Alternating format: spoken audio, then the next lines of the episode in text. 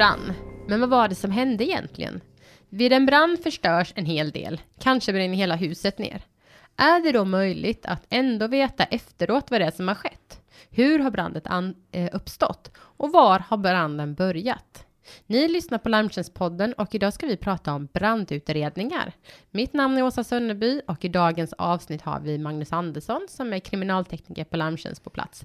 Hej Magnus! Hej Åsa! Och välkommen! Tack så mycket! Ehm... Du har varit med tidigare här någon gång i Larmtjänstpodden, men jag vill ändå att du kanske presenterar dig lite kort för våra nya lyssnare. Ja, jag heter Magnus Andersson, kommer från början från polisen där jag började nittiosju på tekniska roten i Uppsala. Och sen har jag varit där fram till för två år sedan när jag började på Larmtjänst. Och under den kriminaltekniska tiden hos polisen så har jag pysslat eh, både med bränder och andra brott. Mm. Och även här på Larmtjänst så jobbar ju du med bränder och brandorsaker. Och idag ska vi prata om brandutredningar. Eh, hur är det egentligen möjligt att veta en brandorsak om allting förstörs? Ja, eh, man kan ju tycka att det är svart allting från början. Och det tycker man ibland som brandutredare också. Eh, det inträffar ungefär eh, mellan tjugo och tjugofem tusen bränder per år i Sverige enligt eh, den statistik som finns. Ungefär sex tusen av dem som rycker räddningstjänsten ut. Mm. Eh, övriga bränder är mindre bränder som räddningstjänsten inte behöver åka ut på. Dem. Och eh, den eh, särklass vanligaste orsaken till bränder i bostäder är spisen. Spisen. Spisen. Många tror att det är levande ljus som är eh, den vanligaste orsaken. Mm. Eh, men eh, tittar man på statistiken så är det ungefär eh, tolvhundra bränder som är eh, spisrelaterade. Och medan det är bara etthundrafyrtiosju som är ljusrelaterade. Får jag fråga, är det, är det att man har glömt saker på spisen då generellt eller är det eh, problem med spisen som gjort att den har börjat brinna? Oftast är det att man har glömt eh, saker på spisen. Antingen att man har kommit åt vrederna så att eh, de står på och eller att man har glömt att man har satt på en kastrull med ja, vad nu det kan vara från en torrkokning kan det vara som gör att det blir bränder. Mm. Men eh, det var en... Vi säger att det kan vara svart ibland. Det känns svart som även kriminaltekniker man åker ut nu till de här bränderna. Men eh, hur, är det, hur är det möjligt att ändå komma fram till ungefär vad det är som har hänt? Eller ja. Exakt vad det är som har hänt till och med? Ja, det är, ju den, det, det är ju därför vi åker dit egentligen för att ta reda på exakt vad som har hänt. Och det kan ju vara svårt i alla fall att komma ända fram till mål. Mm. Eh, men det man får få göra, det beror på helt mycket på hur du har, mycket du har brunnit. Ju mindre du har brunnit, ju eh, enklare kan det ju vara att hitta brandorsaken. Att det är saker och ting som inte brinner upp. Just det. Men eh, om man tittar på en eh, totalbrand, om man får kalla det så, en hel villa som brinner ner till grunden så eh, kan det ju vara bara så att det står en skorstenstock kvar mitt i och så finns det inga andra organiska material kvar utan bara plåtar och stenar och såna här saker som finns. Och då kan det vara mycket svårt att hitta brandorsakerna. Men då kanske man får titta lite grann på andra delar eh, som man kan få eh, ledning av i sin brandutredning. Till exempel vittnesuppgifter. Att eh, människor kan ha sett var det börjar någonstans. Sett vad som har hänt. Eh, man kan ta hjälp av eh, elmätare och andra tekniska utrustningar för att se när och var Eh, saker och ting händer. Ett larm kanske har gått och då kanske man kan se vilken sektion som det larmet eh, har utlöst först. Mm. Och så får man lägga lite pussel på det där för att mm. komma så nära eh, brandplatsen som möjligt då. Men varför är det egentligen viktigt att eh, veta brandorsaker? Jag tänker att det finns lite olika anledningar till att man vill ha fram den informationen. Ja, det viktigaste är ju egentligen att förebygga bränder. Att man eh, ser till att det inte händer igen. Mm. Eh, det är ju oftast därför som eh, man gör en grundligare undersökning när det gäller inom försäkringsbranschen än polisen. Mm. Polisen har ju, försöker ju att f- konstatera om det är ett brott eller om det inte är ett brott. Mm. Och kan man inte göra det så då gör man inga mera utredningar på det. Just det. Försäkringsbranschen har ju, vi försäkrar ju alla de här intressena och, och då vill vi ju gärna veta vad som har orsakat det. Om det är till exempel en speciell värmepump eller ett speciellt kylskåp eller någonting sånt där, så är det viktigt för oss att veta vad som har hänt för att kunna förebygga det här och kanske gå ut till, om det är många liknande bränder, att man går ut till allmänheten och berättar att så här kan det ske. Mm. Men eh, om du kommer nu till en brandplats där det har brunnit, eh, oavsett hur mycket det har brunnit, men vad är det första som du tittar efter? Det första jag gör det är att man, ja, man går runt på brandplatsen bara. Det ser väl ut som man går och bara flanerar lite grann och tittar lite grann på hur, ja, hur det ser ut på platsen och försöker göra, bilda sin uppfattning om hur, eh, ja, vad som har hänt. Mm. Eh, och därefter då så kan man ju ta hjälp av till exempel en brandhund. Mm. Eh, och brandhunden letar ju då efter eh, brandfarliga vätskor. Mm. Eh, och den är ju betydligt mycket mer effektiv än vad vi människor är när det gäller att hitta sådana saker. Mm. Eh, så det kan man göra. Men eh, sen är det ju att dokumentera platsen, eh, fotografera och filma. Så man får med så mycket som möjligt som man kan titta på i efterhand. Mm. För saker kan dyka upp i efterhand som gör att man kanske byter riktning på. Man kanske blir låst på ett ställe och sen så tittar man på bilderna någon dag senare och då kan man komma på nya infallsvinklar och så. Att det kommer en vittnesuppgift eller vad som helst. Men vad är det för, för spår man kan hitta när man går och kikar på brandplatsen? Ja, man tittar ju var det har, ofta så tittar vi var det har varit varmast och brunnit längst någonstans. Man kan titta på träkonstruktionen till exempel, hur mycket det har kolat, hur mycket det har brunnit och vad som finns kvar. Men sen beror det också på hur brandbelastningen, vilka föremål det finns i det området. Mm. Om det står ett oljefat i ena hörnet så kommer brandbelastningen att vara jättehög där och då kan det se ut som att det har börjat där, även fast det inte har gjort det. Mm. Så man får ta mycket sånt i beräkning också när man tittar på brandplatsen. Men ofta så tittar vi efter låga, eh, tidiga eh, skador, som man, eller där skadorna är som störst på låga platser. Där kan man börja titta i alla fall på och mm. se vad som har hänt. Mm. Eh, och det är egentligen då för att kunna utreda eh, ungefär var den har uppstått. Själva. Precis. Och i det här, oftast när man hittar ett eh, primärbrandområde som man kan kalla det, så kan man eh, kanske dra ner ytan till ett par kvadrat bara. Att här vet man att här har det hänt någonting. Och då får mm. man gå in lite djupare där och titta med. Man får ställa sig på knä och kratta igenom de här resterna och se om man hittar någonting i de här resterna mm. som kan leda till vad som har hänt. Själva orsaken. Själva orsaken till mm. det. Och om man då hittar där den själva orsaken så går man vidare till hur den har spridit sig. Ja, precis. Man tittar ju på, man ser ju ofta, ofta spridningen vet man ju eh, om det har spridit sig till övriga delar av mm. fastigheten eller inte. Men det man gör när man hittar brandorsaken är ju att man man kan undersöka dem, om det till exempel är elkomponenter och såna här saker, så kan man skicka dem till ett labb och få dem undersökta också och se om det finns några överledningsskador eller annat på de här. Går det att räkna ut eller se exakt när branden har startat? Kan man vara så exakt? Och... Det man kan titta på är ju oftast eh, de eh, elektroniska eh, sakerna som finns i ett hus när sådana slås ut, till exempel ett larm till exempel, eller till exempel en elmätare och sådana saker, så kan man få en hint om i alla fall vilken tidpunkt branden har startat. Mm. Du nämnde tidigare även brandhunden. Vad är dens främsta uppgift och kommer den in i ett tidigt skede för att leta, du sa vätskor eller? Ja, om man använder olika typer av vätskor, man kan använda bensin och tändvätska och diesel och massa olika saker när man vill anlägga en brand. Mm. För det är oftast det som brandhunden är duktig ja, på att detektera. Mm. Och jag vet inte exakt hur många vätskor det är, men det är ju en femton tjugo vätskor mm. som den klarar av att hitta, mm. brandhunden. Så, men, så den kommer in i ett väldigt tidigt skede. Mm. Det är ju nästan det första som händer, mm. är att man innan man börjar gräva runt i brandresterna, att man tar in en brandhund om man har tillgång till det. Mm. Men använder man brandhunden om man även, eh, även vid bränder där det är väldigt solklart att branden har... Eh, skett av en, vad ska man säga, naturlig orsak. Det är inte någon som har använt vätska för att tända eld, utan använder man även brandhundar då?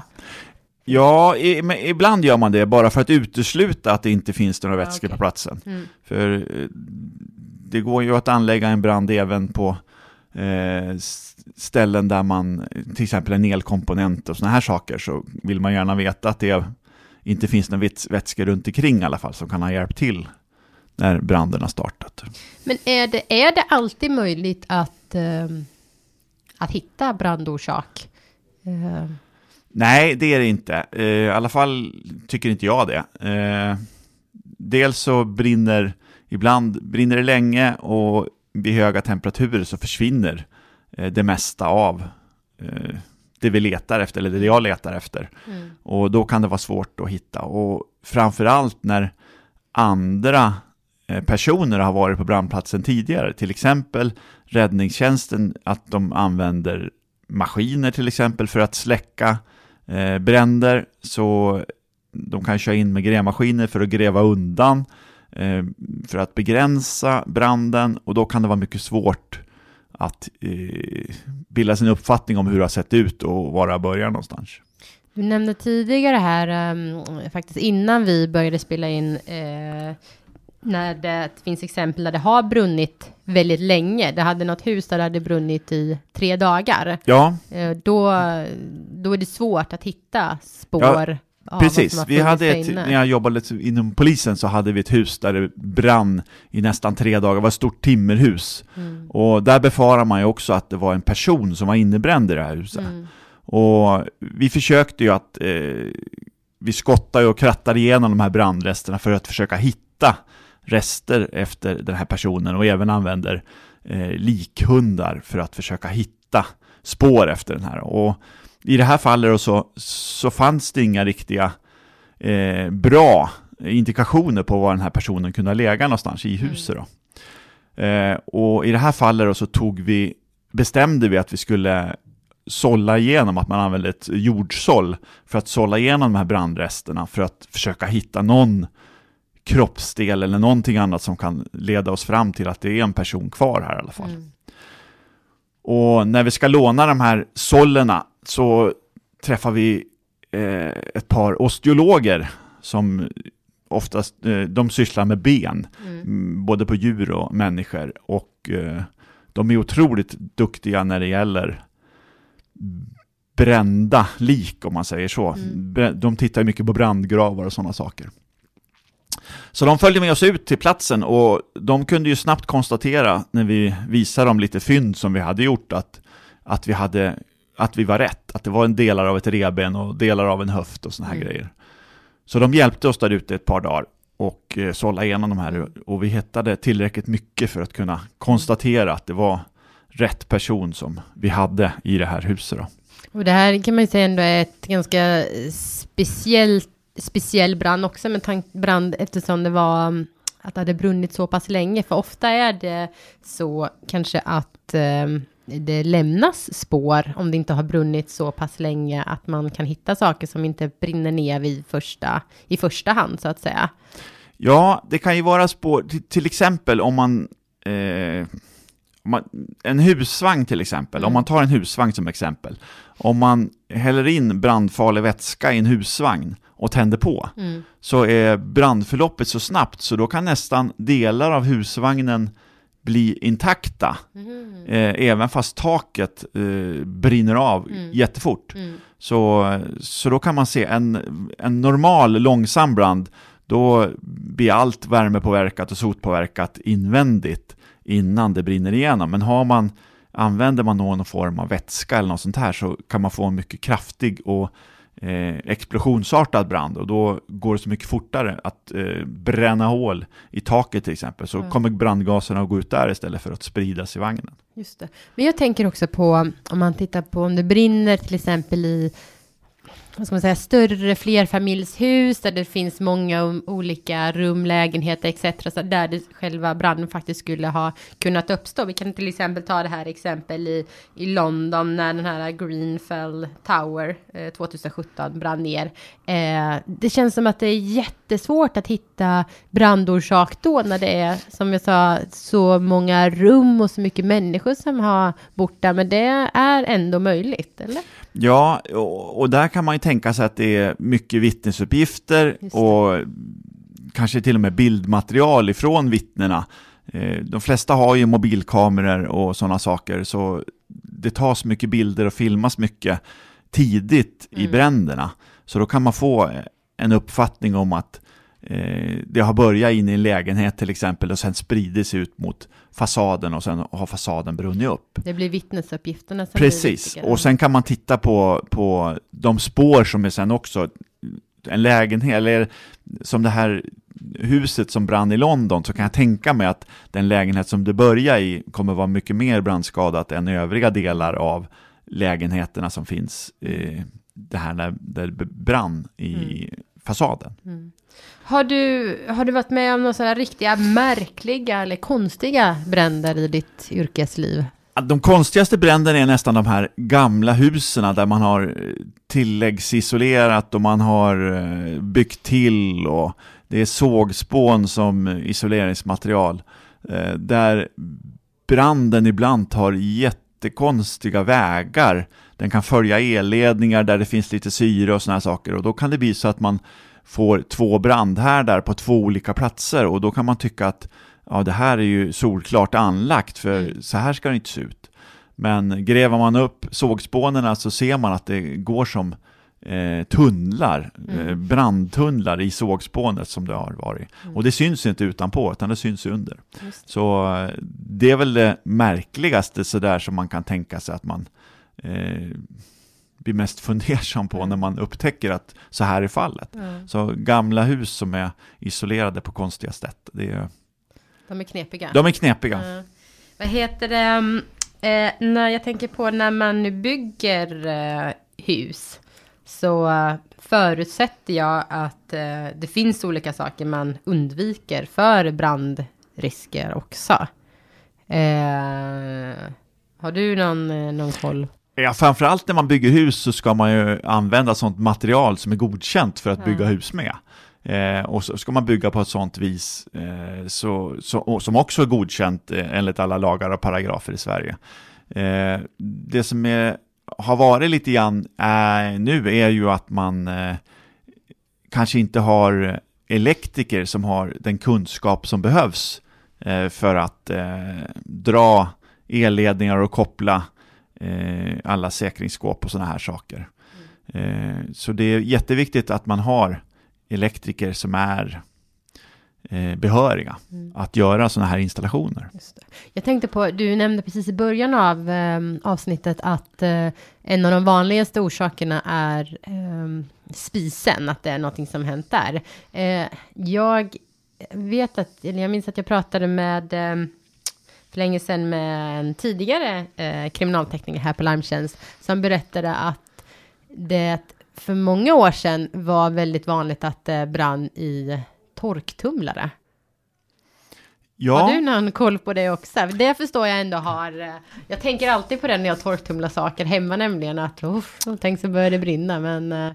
Jag har varit på några bränder där det är torktumlarna som är orsaken. Mm. Och det är oftast att man har varit dåligt och kanske gjort ren den och så här, att det samlas mycket mm. finfördelat damm i den då, som kan antändas. Mm. Så att det blir som en eh, dammexplosion nästan i den här. Men... Eh, jag för mig att han sa att det var ett problem man hade tidigare. Men ja, jag kan, tänka mig, jag kan tänka mig att man har byggt bort det mesta av de mm. där problemen. Mm. Eh, så det... Men idag jobbar du ju som sagt, du har ju lämnat polisen och jobbar idag inom försäkringsbranschen här på Larmtjänst. Ehm, och du nämnde lite innan hur försäkringsbranschen just jobbar med bränder. För att här är det, den stora anledningen till att man tittar på bränder här, det är ju för att se vad det är som kan, hur den har upp, uppstått och hur man då kan förhindra att det har skett, ska ske liknande bränder. Men det är andra saker som ni kikar på också när du är ute på en brand. Ja, det, det, oftast är det ju att man, först måste man ju konstatera om det är ett brott eller inte. Och det gör ju mm. polisen. Mm. Och eh, tyvärr måste jag väl säga att det, att det, det är ibland undersökts för få bränder av polisen. Och det är ju den... Eh, den eh, situation som polisen har idag, mm. att de inte hinner med. Det är ju kriminalteknikerna som undersöker de här bränderna och de har ju nog med annat när det gäller skjutningar och andra grova våldsbrott. Så det prioriteras eh, vad som ska undersökas och undersökas, inte undersökas.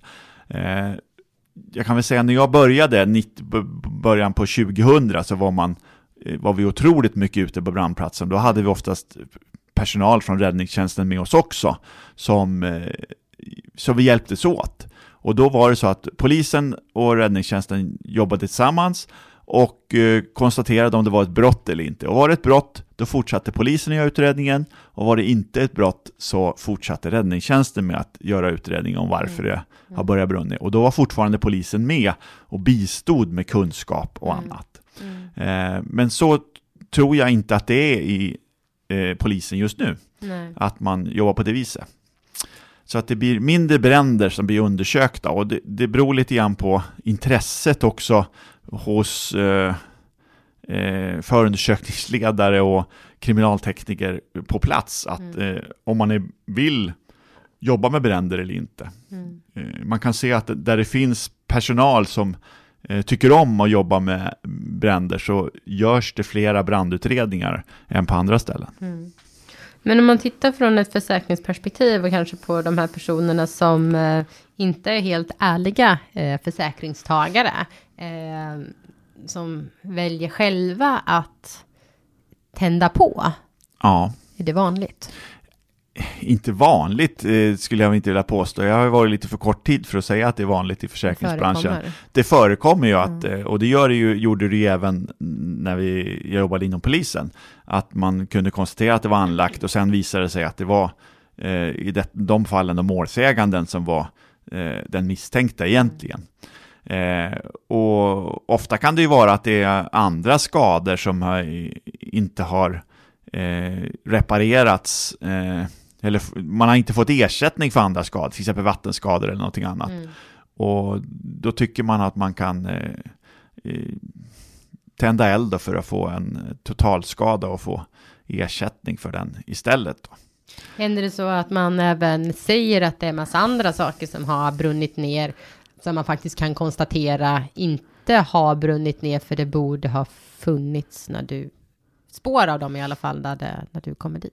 Ja, det finns ju, på de här korta, korta tiden var det här, så har jag varit på platser där man säger att det är elfel som har orsakat bränderna och såna här saker. Och mm. när man har kont- kontrollerat det så visar det sig att det inte är elfel som har orsakat bränderna, utan är att värmen kommer från en värmekälla utifrån, till mm. exempel eh, ja, vad som helst egentligen, tändstickor eller tändare mm. eller någonting sånt där. Eh, så, så det förekommer ju att eh, folk försöker mm. att eh, eh, fuska. Mm. Men om vi, vi lämnar fuskarna och bara om man nu, för att undvika nu att det ska börja brinna, vad är det man ska tänka på då? Släck ljusen. Ja, släck ljusen, ha kontroll på dem framförallt. Men det viktigaste som jag, som vi, om man tar, innan vi kommer in på det, så tycker jag att man ska ta det här med, eh, oftast så kanske försäkringstagaren eller vet vad som har skett, att mm. man har gjort bort sig lite grann, mm. att man har varit lite klumpig, till exempel att man har ställt ut en, en kasse eller hink med sot eller med kolrester från kaminen, och så har den tagit eld, och så vet man att så här har det ju skett, men då skäms man lite grann och tror att man inte ska få ersättning bara för att man har gjort det här. Nej. Men så är det inte, utan de flesta bolag betalar ut ersättning, men kanske en, en förhöjd självrisk mm. på det här viset. Så det, det viktigaste som jag tycker är att man berättar vad man vet mm. egentligen, och det gäller även mot polisen mm. att eh, man berättar vad, vad, vad som har skett, så man kommer så nära sanningen som möjligt. Mm. För, för det kan bli tokigt i slutändan om man eh, ljuger och ändrar historier hela tiden. Och då kan det bli så att man inte får en ersättning. Så det viktiga är att man talar sanning från början och berättar vad man vet. Eh, och då är det lättast både för försäkringsbolaget och för försäkringstagaren att få rätt ersättning. Mm. Så även om du skäms så ska du berätta vad som hänt. Definitivt. Ja. Men om vi går tillbaka nu, vad har du för tips för att eh, undvika i alla fall eh, risken att det uppstår brand? Ja, eh, håll koll på ljusen. Var är det rum där ljusen brinner? Håll, var inte någon annanstans. Brandvarnare är ett otroligt billig livförsäkring. Eh, och eh, sedan är det ju det här med, som alla pratar om, att man ska köpa laddare till telefoner och andra saker som är C E-märkta och godkända och inte skicka efter från olika asiatiska sidor och få kanske laddare som inte fungerar enligt de svenska normerna. Vi har ju haft en del bränder i, med uppladdningsbara batterier i leksaker, typ hoverboards och annat. Så på förekommande anledning så ladda inte dem på platser där du inte har kontroll på dem. Och framförallt ladda inte på nätterna. Just det. Det gör så man ju ofta. Oftast gör man det, och jag kan säga jag gör också själv att jag laddar min telefon på nätterna. Mm. Men se till att ha riktiga grejer och ha hela grejer. Börja sladdarna vid lite slitna, byt ut dem på en gång. Eh, är det någonting som du känner att du vill ha sagt men inte har fått säga? Nej, det är kul att jobba med bränder. Bra, Magnus. Då tänkte jag avrunda här i alla fall. Eh, ni har hört Larmtjänstpodden, som är en podd från Larmtjänst, som är en branschorganisation för sakförsäkringsbolagen med syfte att bekämpa försäkringsrelaterad brottslighet. Dagens gäst var Magnus Andersson och jag heter Åsa Sönderby. Dela gärna podden i alla era sociala kanaler, så tackar jag för att ni lyssnade och hoppas att vi hörs igen. Hej då!